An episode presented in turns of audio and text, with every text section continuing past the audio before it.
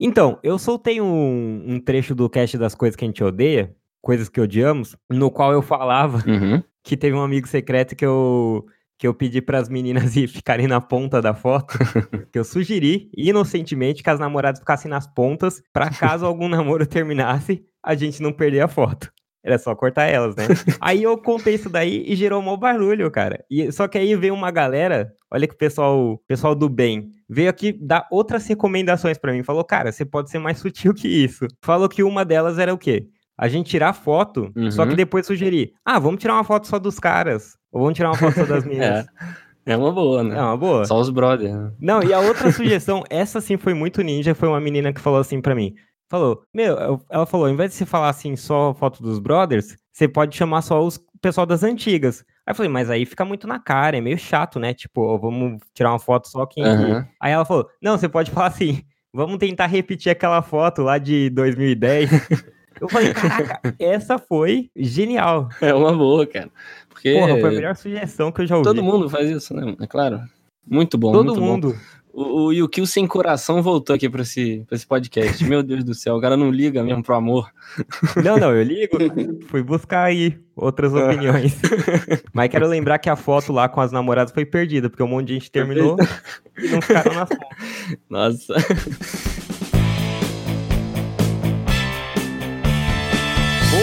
Olá pessoal, ouvintes do Pitaco e Prosa, como é que vocês estão? Tudo bem com vocês? Eu sou o Henrique, o host de hoje de vocês. Eu tô, tô, eu tô bem, obrigado por perguntarem, mas eu tô aqui hoje com o meu amigo. Vou apresentar a bancada aqui pra vocês que tá aqui pra gente conversar um pouquinho. O primeiro participante é o Yuki, que tá sempre comigo. Fala aí, Yuki, beleza? Fala aí, galera. Queria fazer um protesto aqui, porque o Joaquin Phoenix, ele pega um monte de papel de cara nojento e ele é todo galanzinho, velho. Eu fico aqui passando perfume, me cuidando e não dá em nada. O mundo não é um lugar justo, não. Ai, caramba. E também, a gente tá aqui hoje com um convidado de peso, cara. O cara é um verdadeiro entendedor aí do cinema, diferente da gente aqui, que só dá pitaco pra um lado e pro outro. Pablo Miyazawa. Tudo bem, Pablo, do Adoro Cinema? E aí, galera, tudo bem? Henrique também, um prazer estar aqui conversando com vocês hoje sobre cinema, sobre Coringa, sobre tudo, a vida, o universo e tudo mais. É um prazer. É. Esse filme vai longe, né? Igual você falou, mundo, vida, tudo vai, vai, vai embora, não é só cinema. É, exatamente. E hoje eu acho que é um dos dias mais esperados do ano aí, pelo menos pra mim, é um dos dias mais esperados, porque a gente vai falar de Coringa, é isso mesmo, quando você ouviu eles falando, a gente vai falar de Coringa, que é um dos filmes mais aguardados aí do ano e um dos mais comentados também atualmente, né? Uhum. Já começou batendo recorde aí de bilheteria. Então vamos conversar um pouquinho sobre esse filme maravilhoso. Vamos lá. Bora. Minha mãe sempre diz: sorria, ponha um sorriso nessa cara. Ela disse que eu tinha um propósito. Trazer risos e alegria pro mundo. Ah, ah, para!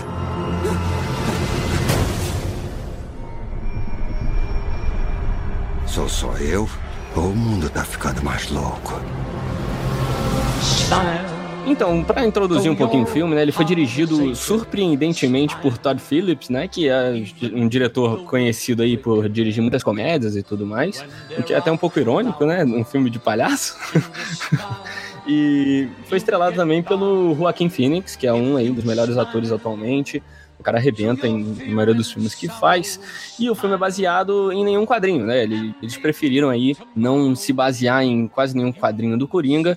E, é claro, é, com algumas inspirações, mas nenhuma história foi baseada concreta num quadrinho. E ele deu aí uma nova origem para um dos maiores vilões da cultura pop, que a gente teve aí o prazer de ver nas telinhas. E eu queria pedir aqui para os nossos participantes de hoje, para começar aí dando a sua visão geral do filme, só dar aquela introduzida do que você achou, para a gente depois continuar com um papo mais detalhado.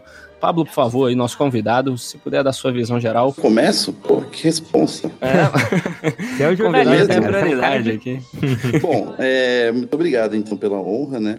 É, eu já assisti ao filme duas vezes, né? Eu tive um privilégio de ver umas duas, três semanas antes do lançamento, porque Sim. eu ia assistir para fazer entrevistas, né, com o diretor e elenco, que acabaram não rolando, uhum. né? Acabaram canceladas ali. Acho que todos os eventos de imprensa relacionados a esse filme foram colocados de lado depois que começou a certa polêmica aí. Sim, é, sim, verdade. Uhum. A imprensa e o filme, né? Tipo, o... eles não estavam levando muito na boa ali o tipo de pergunta que os jornalistas estavam fazendo em relação à violência do filme e tal. Uhum. Né? Uhum. Acho que foi meio desproporcional, não era o caso, assim. É um filme que causa controvérsia, mas não ao ponto de evitar se falar dele na imprensa, né? Então foi uma pena, assim, uhum. que eu não pude fazer a entrevista.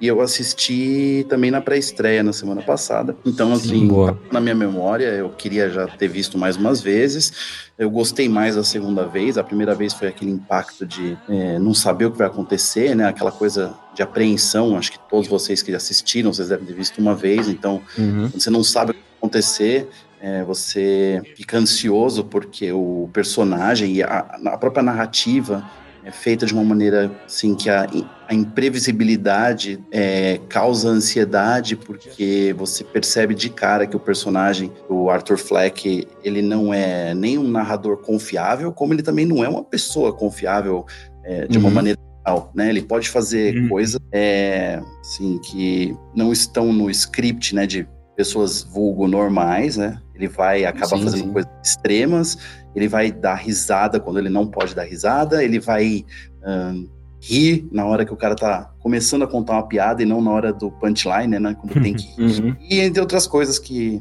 Vamos evitar os spoilers aí pra quem não assistiu, né? O que, que, que mais ele faz ao longo do filme. E então você fica com aquela sensação de pode dar merda a qualquer momento, ele vai fazer alguma loucura a qualquer momento, sabe? É, uhum. Então, o filme é recheado desses momentos, dessas, sim, sim. dessas cenas uhum. em que você toma um susto. E, e tem uma cena que vocês que assistiram sabem qual é, assim, no momento em que ele tá no programa de T V no final, e daí uhum. concretiza lá o que ele foi fazer. Eu, eu tava numa sala com mais três jornalistas, né, lá na Warner. Uhum. Então, assim, são bem privada, mas eu...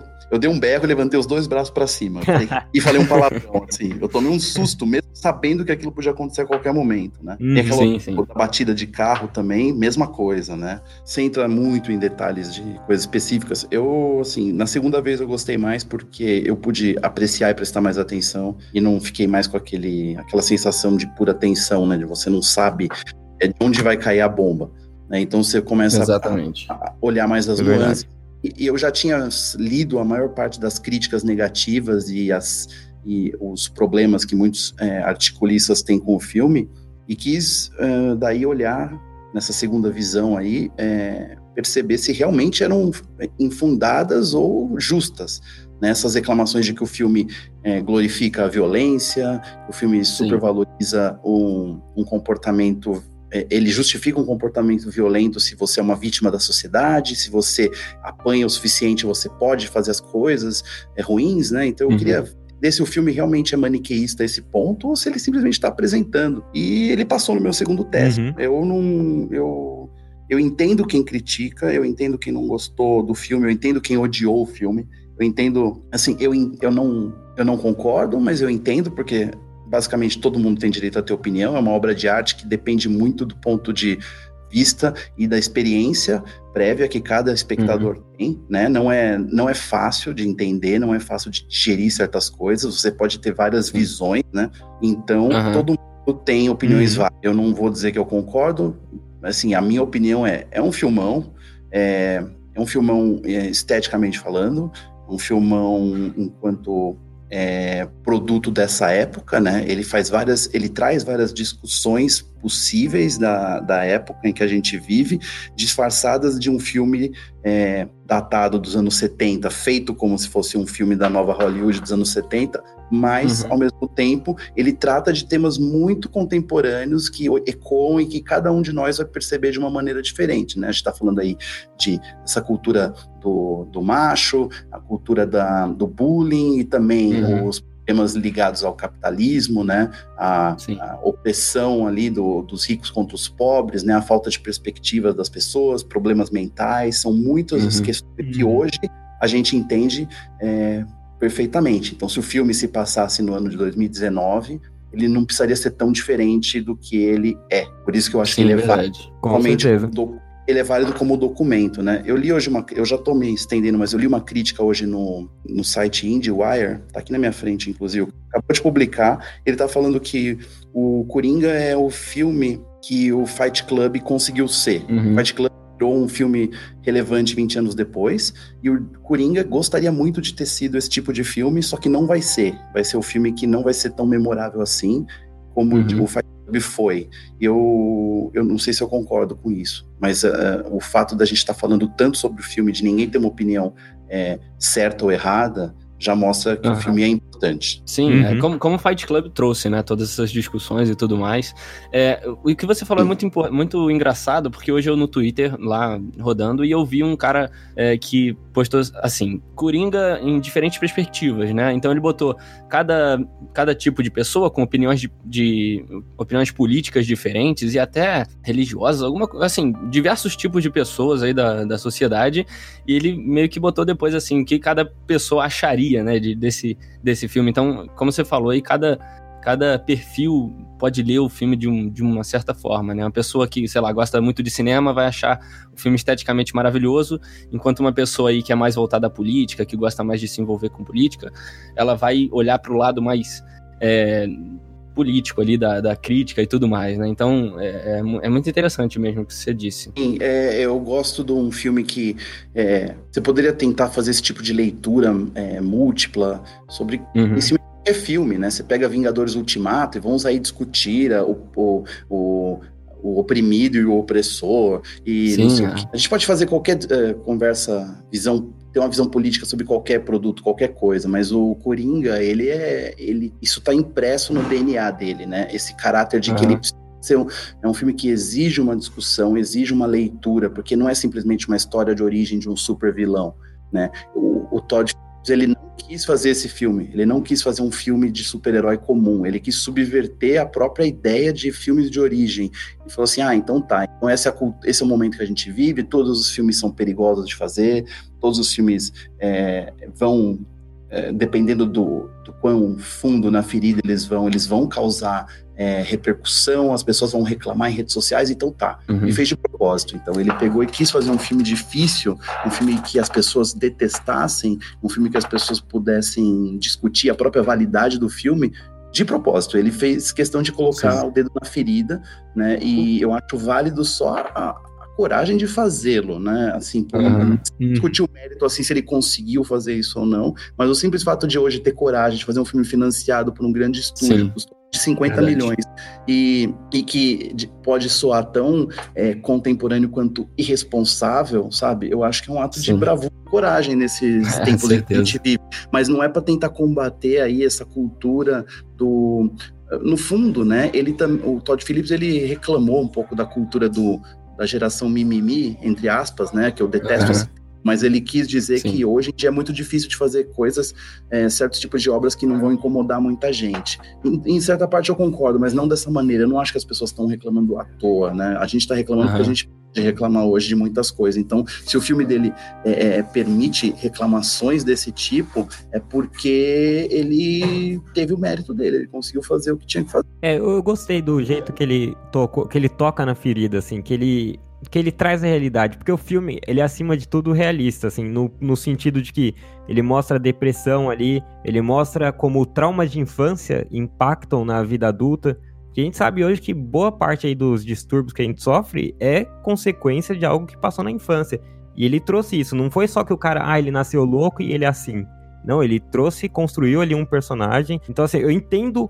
É, que a geração nossa reclama muito, porque a gente tem acesso ao Twitter, redes sociais, e a gente tá lá xingando, né? A informação em geral também, né? Isso. Mas eu, eu acho que, assim, quando uma coisa... Acho que não dá pra colocar mimimi tudo num pacote. Primeiro, que eu não gosto também desse termo. Mas eu acho que, assim, quando a gente reclama de um filme não ter diversidade, isso é uma coisa. É um tipo de reclamação que eu, por exemplo, eu gosto. Eu acho que é válido. Eu acho que Não tem que reclamar, não tem que achar ruim de quando alguém tenta colocar um filme mais diverso. Agora, esse ponto que surgiu agora de uns tempos pra cá, no próprio thirteen Reasons Why teve isso, né?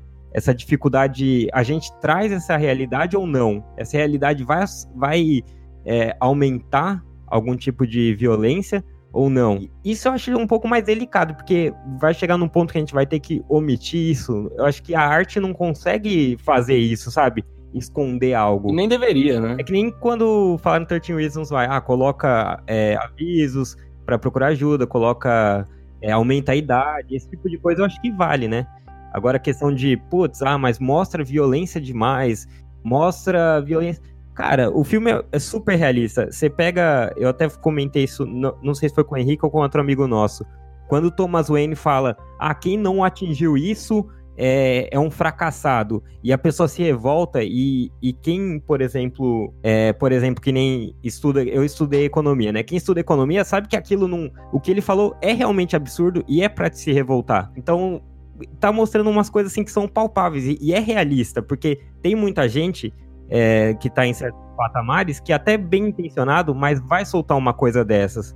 Então no momento que ele traz o ricão daquele jeito e a você que tá lá embaixo fala, não, peraí, eu não tô aqui porque eu sou fracassado, eu tô aqui porque eu não tive a mesma oportunidade que ele, eu não uhum. vim do mesmo berço que ele. Então eu, eu acho que isso aí é importante estar na tela. Tipo, como vai abordar, como vai depois evitar algumas outras coisas, tudo bem a gente discutir. Agora, tirar das telonas eu acho complicado. Sim, né? All I have are negative thoughts. O, o filme, na hora, tem um momento que ele traz muita, uma puta dualidade, assim, né? Um tipo de tipo. Eles questionam muito quem é o vilão, né? Então, tem momento do filme que ele te faz acreditar que o real vilão é o Thomas Wayne, né? E ao mesmo tempo ele tá fazendo o Arthur Fleck ali, você quase sentir pena dele, né? De todas as coisas que ele sofre ali, a, vi- a vida sendo injusta com ele. E eu queria perguntar pra vocês como foi essa simpatização que vocês tiveram pelo personagem, vocês tiveram essa dificuldade de não, esse cara tá fazendo errado, ou... E, e, e como, como foi essa, esse sentimento pelo personagem de vocês aí, e até com o Thomas Wayne também, não só com Arthur Fleck, mas com o Thomas Wayne também, como é que foi pra vocês? Cara, eu, é difícil, ó, eu, é difícil opinar nisso, mas não, eu é. não vou mentir que quando o Coringa dá um tiro naqueles três bullies lá do metrô, não bateu assim um, um, um satisfação. Assim de alegria, assim de satisfação dentro, que ó, foi bom, hein? Isso daí não foi tão ruim. Ou até quando o Thomas Wayne depois... Porque eles montaram um Thomas Wayne extremamente babaca. O cara não Perverso, só é um né? cara da elite, como é aquele uhum. cara bem elitista mesmo, né? De cabeça fechada, de vocês que não conseguiram isso são palhaços, de chegar um cara pra conversar com ele e ele falar, você quer um autógrafo? Tipo, é. qual o nível de arrogância do Thomas Wayne que eles co- construíram, né? E depois uhum. ir lá e dar um soco na cara dele. Então, assim, foi muito difícil essa separação de... Peraí, o, o Coringa, o Coringa, né, o, o Arthur Fleck, ele não, não é tão bonzinho tão bem, também, né? Cê, eu Sim. achei que, pra mim, foi bem difícil, porque eu fui criando muita empatia por ele. Caramba, calma, meu, ele só tá querendo ser bom, ele só tá querendo ser bom. Eu achei, eu, essa, esse é um ponto até que eu acho que faltou pra mim, na minha visão, eles construírem um pouquinho mais de maldade no Arthur ali, mais pro fim, talvez, pra uhum. eu ter alguma...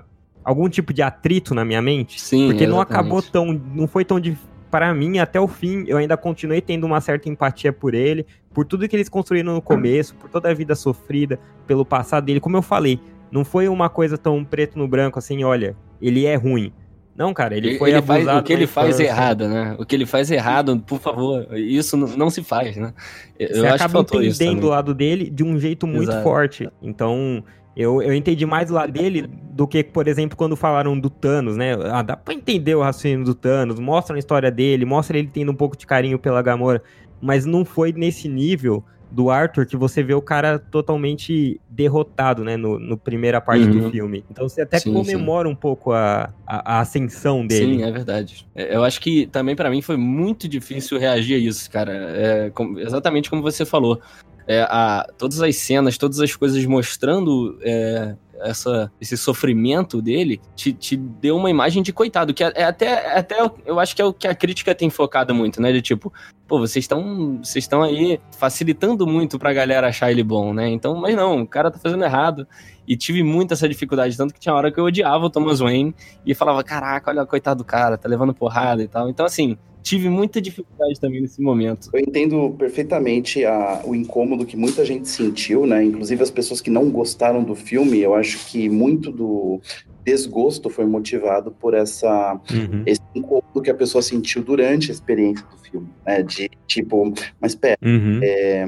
não tem como não sentir pena do Arthur, né? Desde a hora em que ele apanha na primeira cena lá da molecada que rouba a placa dele, até o momento em que ele é zoado no metrô, é um momento em que ele, ele performa mal no, no clube de stand-up, assim, todos os momentos uhum. acumulando, assim, puta, que vida de merda, né? O cara não pode nem pegar os remédios dele, tiraram a uhum, terapia sim. dele, a mãe dele, é, ele não tem vida social, a vida dele é horrível. Então, sim, assim, lógico, uhum. você fala coitado desse cara e tudo mais, e aí você tem esse confronto dele com o Thomas Wayne, que é um confronto assim super de tipo, por favor pai, me ama, né, e o cara vai lá dar um soco uhum. daí você fala assim, bom, isso aí foi feito realmente pra você um, achar o Thomas Wayne um cuzão e achar o, pro, o pobre do Arthur Fleck um coitado que no fim, é, ele se tornar Coringa e fazer as coisas que ele faz, é, você fala assim, ah, entendo o que ele faz, esse foi o problema das uhum. pessoas. Sim, é, porque acharam que realmente, como vocês falaram, ficou fácil demais você torcer por um e achar todo o, todos os, os oponentes dele mais horríveis do que eles são, né? Inclusive, uma, um amigo meu que trabalha na Warner pegou e veio me questionar. Você achou que o Thomas Wayne foi retratado de uma maneira muito negativa? Porque teve gente que reclamou, né? Que, porra, não gostei como o filme retratou o, o pai do Batman, né? Porque, porra, o Thomas uhum. Wayne sempre foi funcionário, filantropo, não sei, sempre foi colocado de uma maneira legal, né? Porque afinal de contas o Batman existe para vingar a morte dos pais. Por que que o, ba- o hum. só que parece que o Bruce Wayne era um garoto mimado, né? Filho de um bilionário tal, que, que vai lá e vai fazer a justiça com as próprias mãos. A gente nunca viu ele sob um viés assim que não fosse positivo e justificável, né?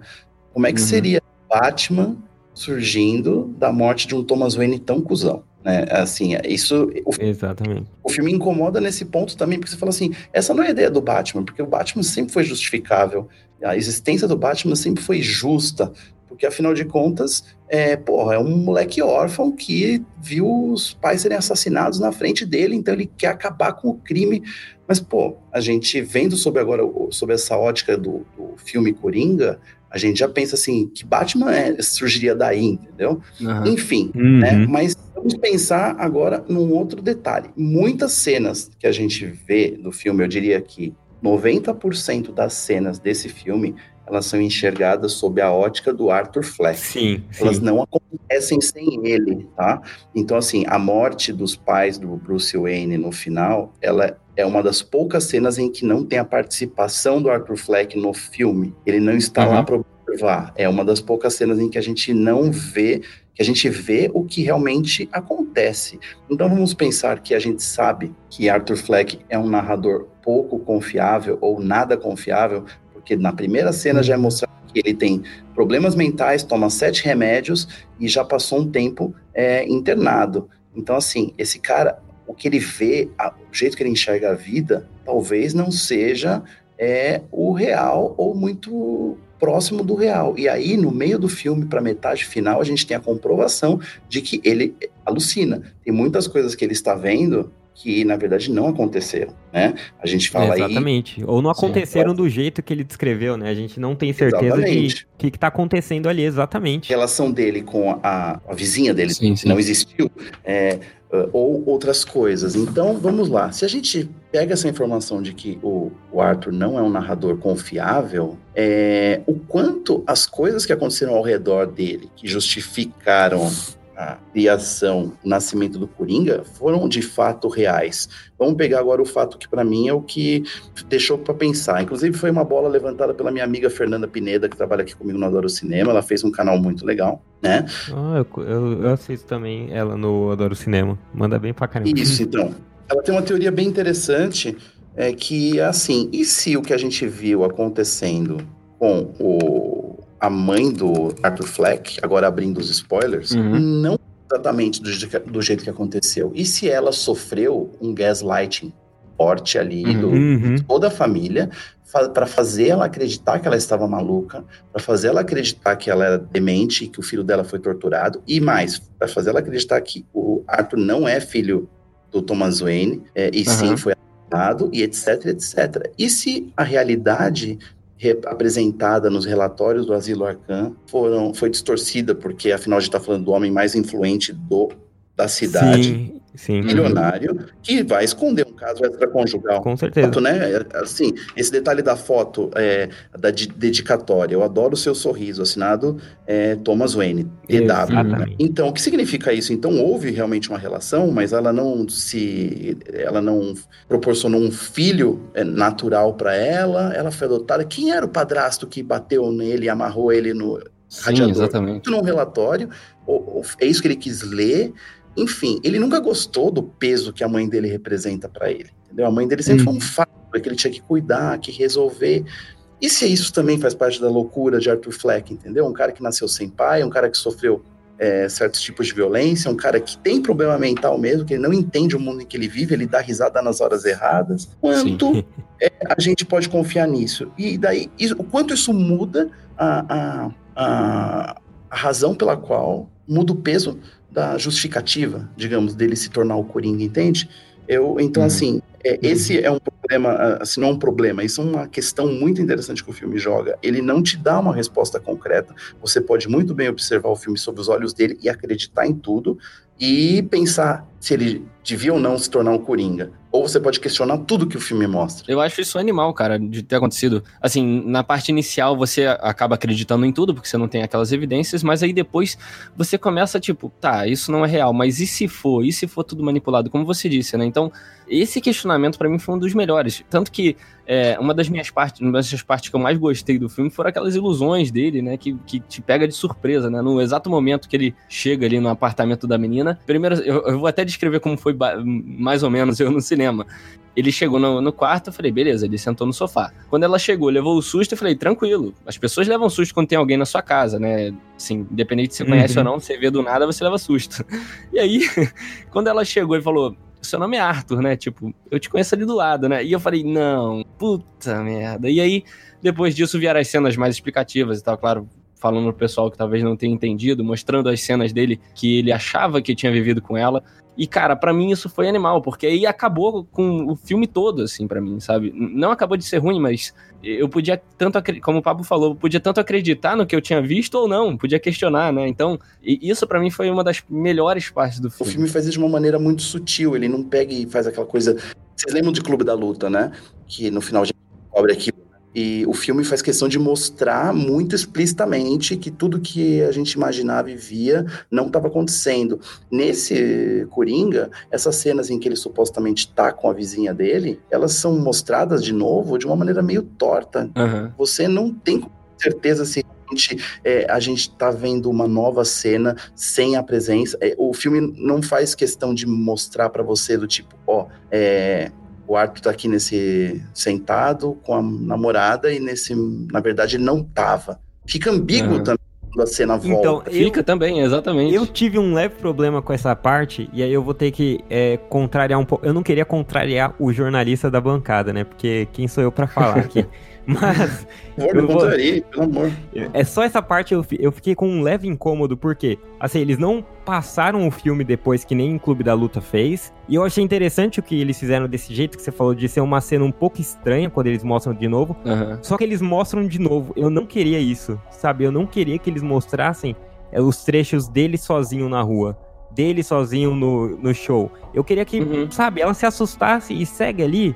Eu achei que ali ele quis pegar na mão de algumas pessoas e falar, olha, você que é um pouco mais burro... You're all morons! Olha, um pouco mais burro é uma palavra ruim. Mas você que não entendeu até agora, é isso daqui que tá acontecendo. E outro, outro ponto é que eu achei assim, eles deixaram aberto que, o que acontece no filme, tanto que... A, eu acho que a foto com a dedicatória foi chave. Se não tivesse aquilo, aí eu ia ficar muito incomodado, né? Aquela foto foi uma coisa que... Opa, pera lá. Então ainda tem uma chance dele ser irmão do Bruce. Só que eu acho que ele poderia ter dado um pouquinho mais de dica. Eu não lembro, aquele filme com o DiCaprio é A Ilha, não é? Que ele entra lá como um detetive. Sim, e depois exatamente. Você vê ele como louco. Ilha do Medo. A Ilha do, Ilha Medo, do Medo, isso. Pai. É, a Ilha é de... o outro, ó. E é justamente do nosso Martin Scorsese, né? Que é tão Sim. mencionado aí no Sim. Coringa como um todo. Seja como referência, seja como produção, uhum. né? Então é bem interessante. Mas o que esse, esse negócio que você falou que te, que te incomodou de ah, pegou muito na mão, eu assim, não me incomodou de tipo, ah, não precisava ter explicado. Eu acho que tudo bem, assim, mas como o Pablo falou, ainda assim, com essas cenas que ele botou pra pegar na mão, ainda assim ele deixou um pouco em aberto, porque ele não bota as mesmas cenas. Como o Pablo falou, não é... Ele não pega a cena que tava não, com a moça e tira ela. Ele varia, entendeu? Ângulo, varia o tom, é. até o tom de certo jeito, alguma coisa muda, é eu não lembro, louco. porque eu vi, eu vi uma vez só o filme, mas Sim. tem diferenciação mesmo, isso é interessante mesmo. Mas eu achei que ele podia talvez também, além dessa parte que eu não gostei, que eu achei que seria mais legal só ter o choque e seguir aquela cena, uhum. eu achei, eu fiquei com falta de talvez mais uma ou duas dicas ali no filme, pra gente tentar caminhar por... é verdade ou não é verdade? Talvez ele nem quisesse que a gente tivesse, porque a Ilha do Medo eu acho que dá pra montar e você decidir. Eu não lembro se, se ele era louco ou era detetive, mas dava pra montar algo. Talvez ali ele é. não quisesse deixar que a gente montasse. Acho que talvez ele quisesse realmente, ó, vai ficar completamente aberto, vocês não vão conseguir montar esse quebra-cabeça. Aí eu, talvez eu esteja Se vira, né? demais. Esse, tipo de, esse não é esse tipo de filme, né? É, o que deu... É, exatamente. Ao mesmo tempo que quando... você percebe que o Arthur não é um narrador confiável e as coisas que ele mostrou pra gente devem ter sido parte da, da ilusão dele, do delírio dele, o filme também é, te mostra, explica isso de uma maneira bem torta, né? Você olha a cena, assim, pessoas talvez percam, assim, ué, mas ela não tava com ele então? Porra, então ela, ele... Todas aquelas cenas, ela não tava no clube, ela não tava no restaurante, ela não tava olhando a rua com ele, ela não tava no... hospital, meu Deus, o filme não quer pegar e te mostrar esse wow moment. Aham, porque sim. quer que você, inclusive, fale assim, ah, ok, tá. Ou ele, a ideia era fazer isso ser um fato menor, do tipo, ó, a gente mostrou que o cara era biruta desde o começo, você não percebeu, então uhum. agora a gente vai tirar isso de uma maneira é, menos sutil, digamos assim, mas ainda assim.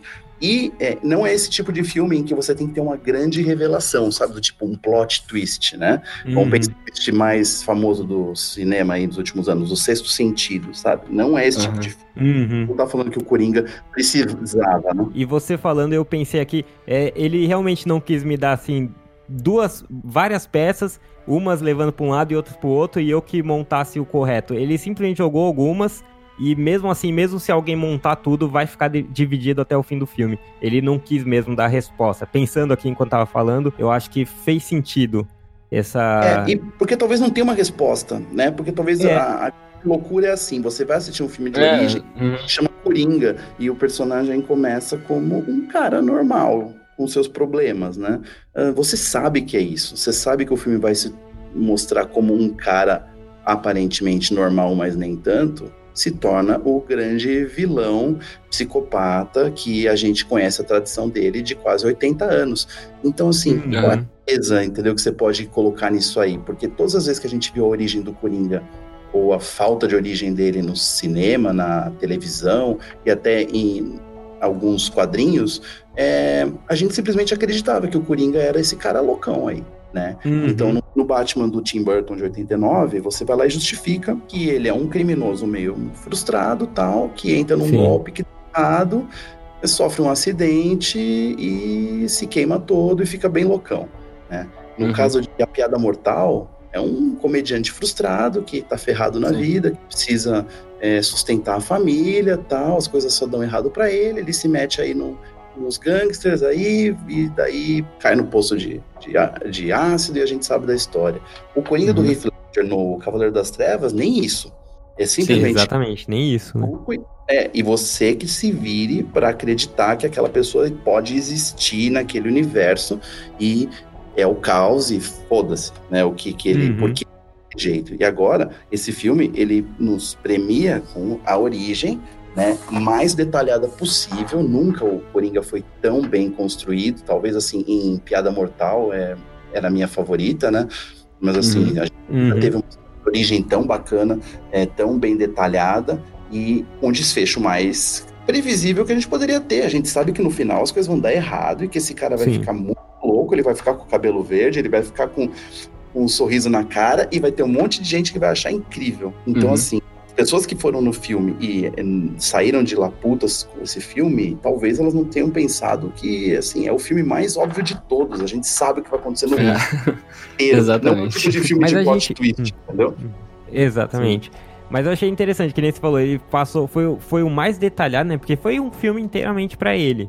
Nem o uhum. Piada Mortal, o, pelo menos a animação não é inteira dele, né? Começa muito sobre a Bárbara e o Batman. E ali não, sim, esse daqui foi cem por cento Coringa. E, e eu acho que ao mesmo tempo que ele deu detalhado, ele foi arrancando algumas pecinhas, né? Que a gente até falou que ficou, fica umas partes, muita coisa em aberto. A gente uhum. não sabe como enxergar. Mas uma coisa que eu acho que esse filme, ele teve coragem, né, de fazer a origem do Coringa, que muita gente não queria. Ainda mais depois do Heath Ledger, a gente queria que ficasse mais ou menos daquele jeito. Pô, deixa umas peças faltando ali, que ficou genial. Só que acho que a gente ganhou confiança, principalmente por causa da escalação do Joaquin Phoenix. E que foi, foi muito sim, acertada, porque ele, ele é o cara desse papel. Você olha pra ele, é, sei lá, quando ele fez The Masters, até o Johnny June, que seria um papel normal, ele é um cara estranho, assim, vamos dizer assim, ah. com, com os seus trejeitos, com os seus tiques. No, acho que no The Masters muito mais, mas até no, no Johnny June ele é um cara todo cheio de problema. E aí uhum. nesse, parece que você pegou aquele cara que era o Joaquin Phoenix nesse monte de filme, até no Her ele é meio esquisito. E falou, aqui você pode ser full esquisito, cara. Vai... Tem o, o You Were Never Really Here também, que é o cara perturbado, sim, né? Eu, eu acho que, assim, esse filme... E eu tenho total confiança do que eu vou falar agora. Que esse filme é, aconteceu, ele foi possível... Saiu essa, essa masterpiece graças ao Joaquin Phoenix, cara. É claro, é claro, não tô tirando o mérito do roteirista, do diretor, que foi maravilhoso. Mas o Joaquin Phoenix foi o cara pra esse papel. Eu acho que é, escalar alguém diferente ia...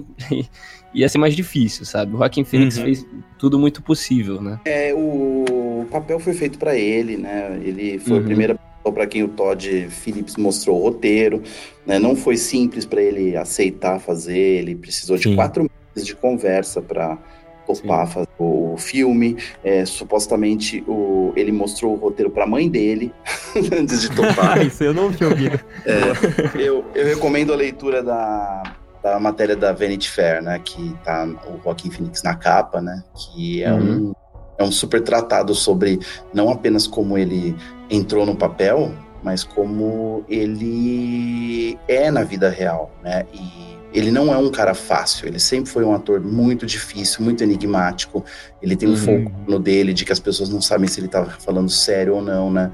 Exatamente, o, cara. O filme dele de... Esse filme dele, que, do artista de hip-hop, né? Sim, é. é. Animal. Forjado, né? I'm Still Here.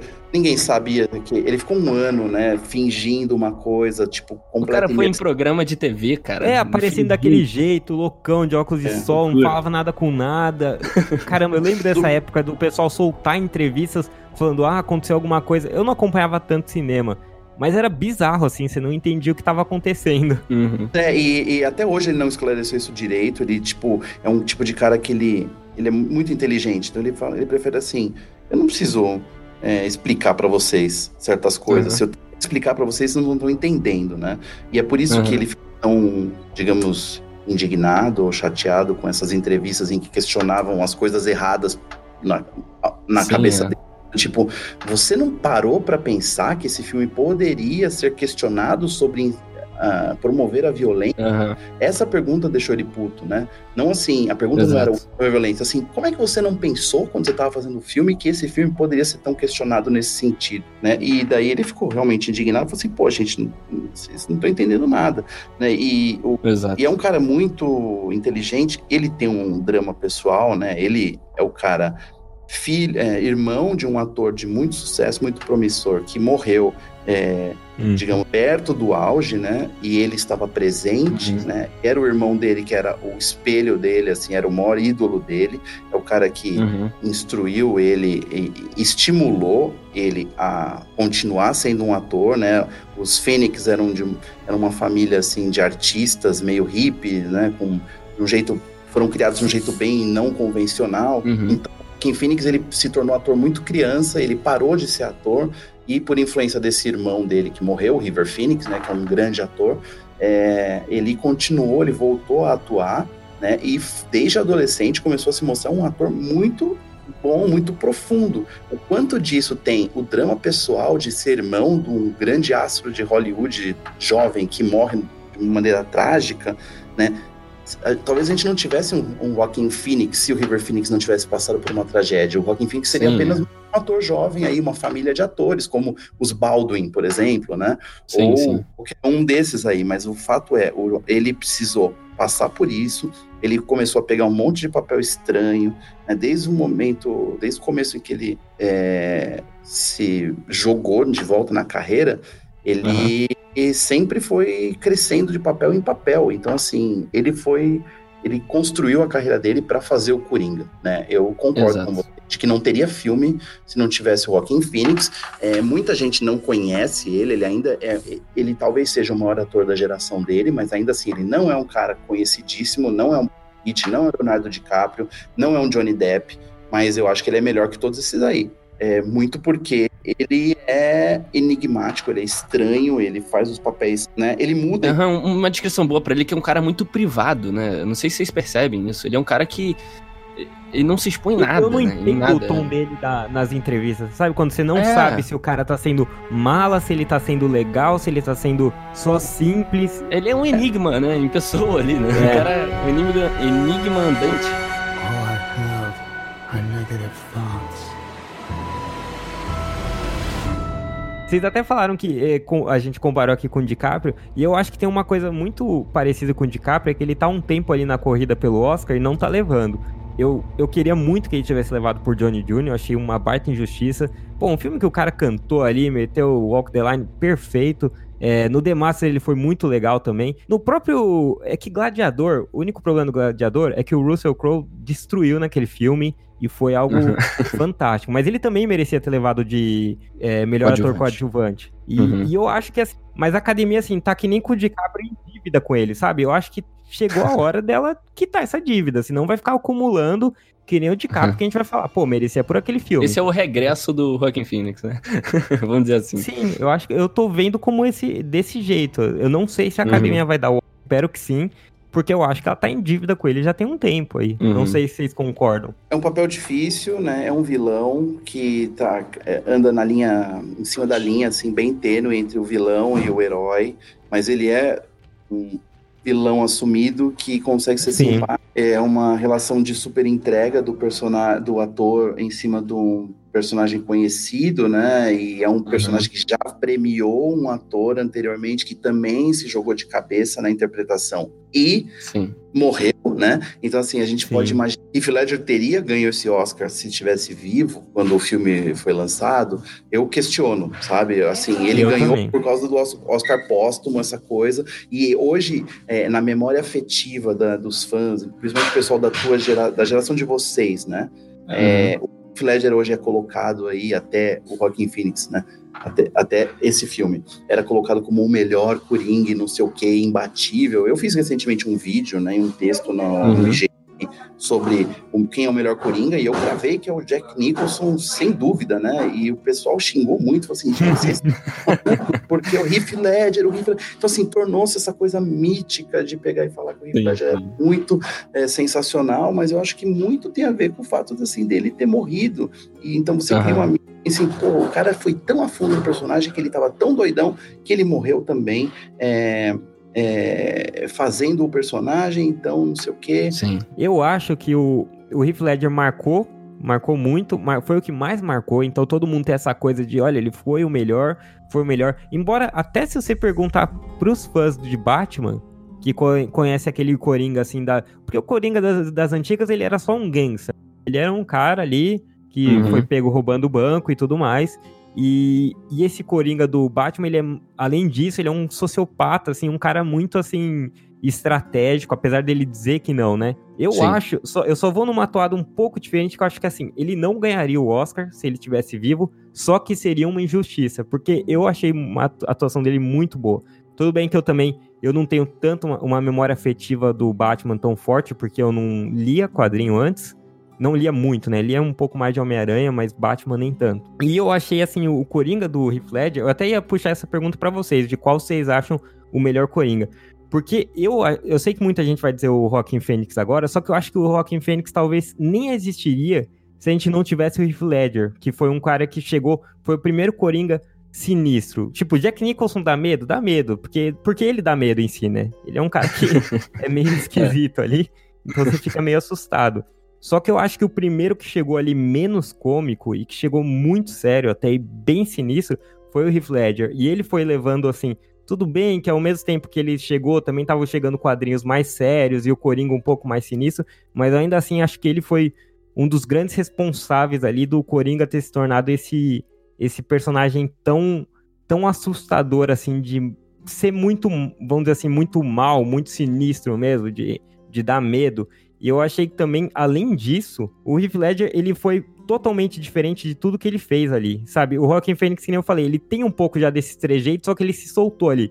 O Heath Ledger, se vocês olharem a carreira dele, ele veio do é, dez coisas que eu dei em você, eu não sei, Brokeback Mountain foi antes também. Então, assim, ele Oi. veio numa toada totalmente diferente, sabe? E ele foi pra um cara sinistro, ele era um ator uhum. contestado, então ele chegou sem nada ao favor, a favor dele. Então, tipo, puta, eu, ele ainda pra mim é o mais marcante. Eu ia até puxar isso, eu falei isso porque eu vou puxar pra vocês qual que é o melhor Coringa. Eu acho que, bom, o Pablo, ele revelou ali antes, mas... O que você falou é bem, bem é, interessante, né? Se a gente pega e contextualiza é, trajetória de ator e o que fez com o personagem e... Isso. E como eternizou o personagem no imaginário popular, você vai ter realmente um Heath Ledger aqui, possivelmente vai ser mais marcante do que um Coringa do Joaquin Phoenix vai conseguir ser.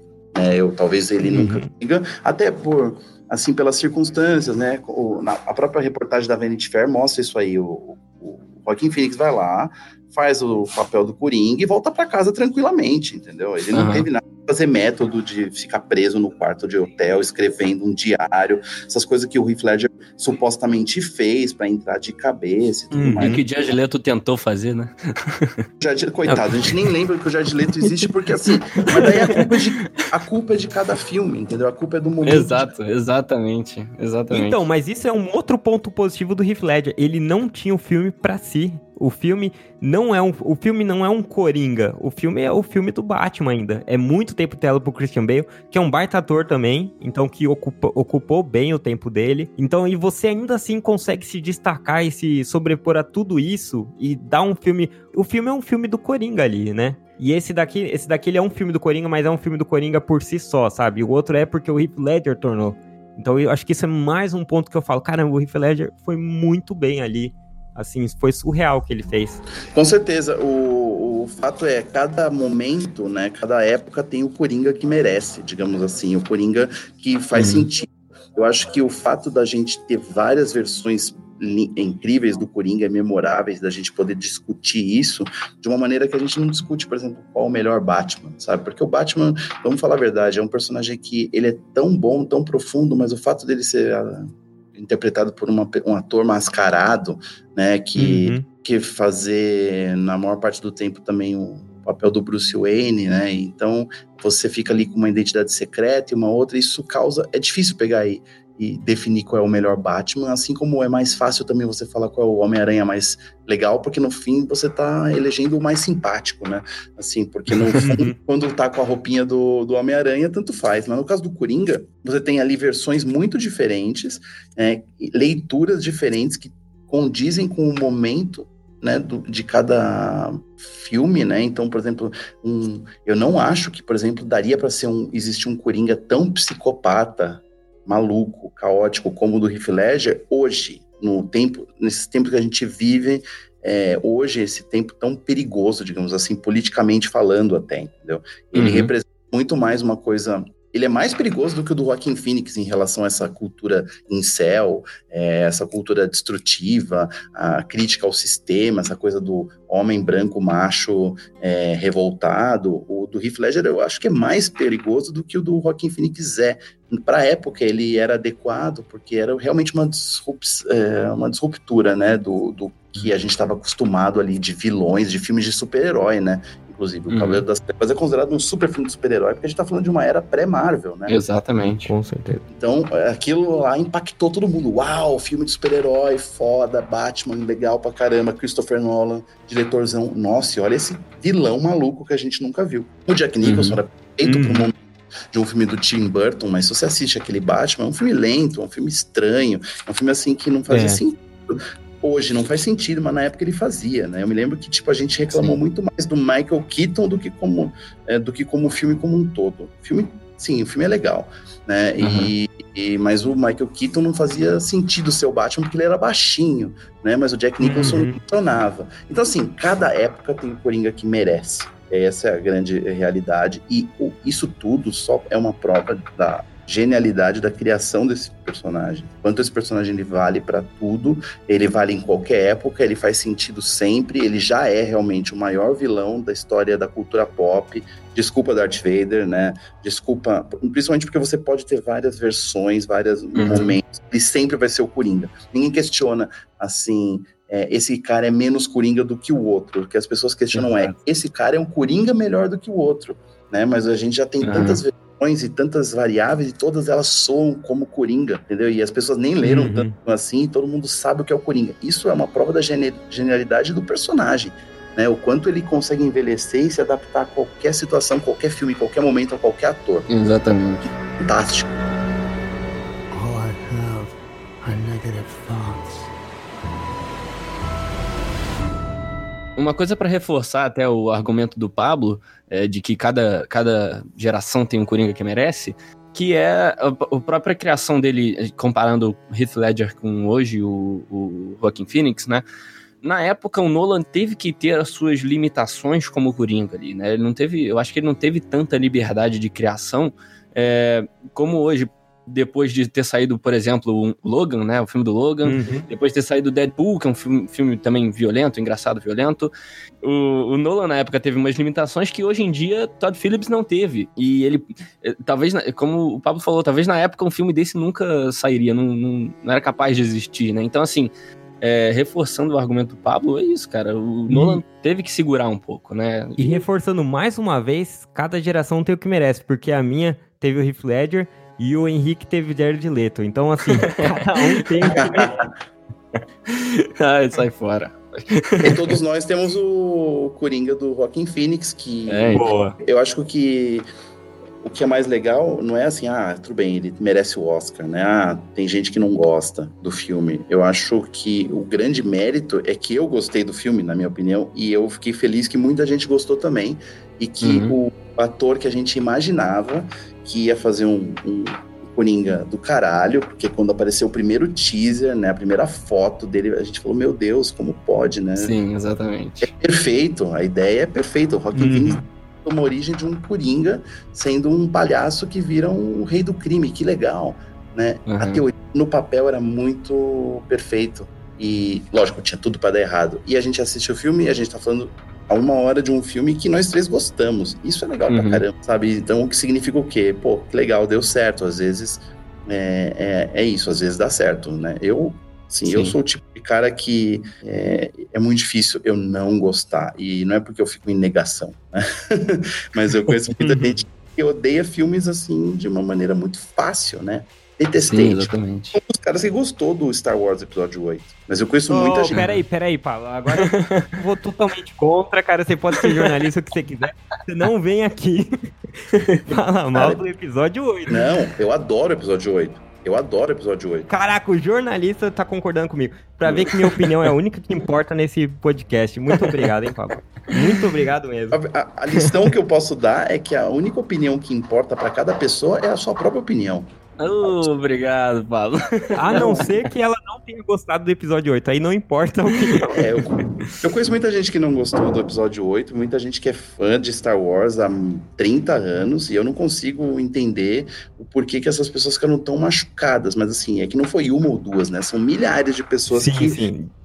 deixaram isso, né, deix... baixaram a nota do filme, fizeram petição, e aí eu... Uhum. eu É a hora que eu falo, pô, gente, menos, entendeu? É, é só um Sim, filme, é. Gostou talvez porque você, talvez o seu problema seja você com Star Wars, e não Star Wars com você, né? Talvez o filme, é, ele não tem as expectativas que você tinha, porque você tá num momento da sua vida em que você queria um outro tipo de retorno. Assim, uhum, é verdade. Não tô falando que eles nunca vão errar, eu tô falando que a gente pode gostar ou não gostar, e todo mundo tem esse direito, né? O que a gente Exatamente.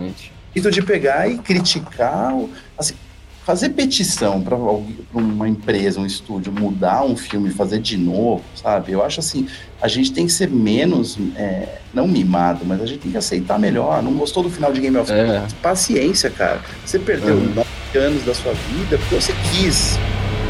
All I have are negative thoughts. E então, muito bem, eu acho que a gente falou bastante aqui sobre um, um dos filmes aí, um dos melhores filmes do ano, talvez, que foi o Coringa. E eu queria só finalizar aqui, uma última opinião minha aqui, pra gente já partir pra encerramento, que aquela dança do Coringa nas escadas, a, as danças em geral, né, principalmente a da escada, eu, eu não sei se vocês viram, mas pra mim foi uma clara referência ao Homem-Aranha três. O Homem-Aranha Emo. Ah, não. Não, para. Caraca, cara, nem lembro desse filme que ele existe. Eu achei Nossa, que você ia lembrar do Mortal Kombat, o Sub-Zero descendo. Não lembro como é que chama, mas procurem o um vídeo do Sub-Zero descendo de escada, que é lindo demais. Mas beleza, é, Pablo, queria agradecer aqui, cara, a sua participação, que foi maravilhosa. A gente amou aqui é, falar um pouco sobre esse filme.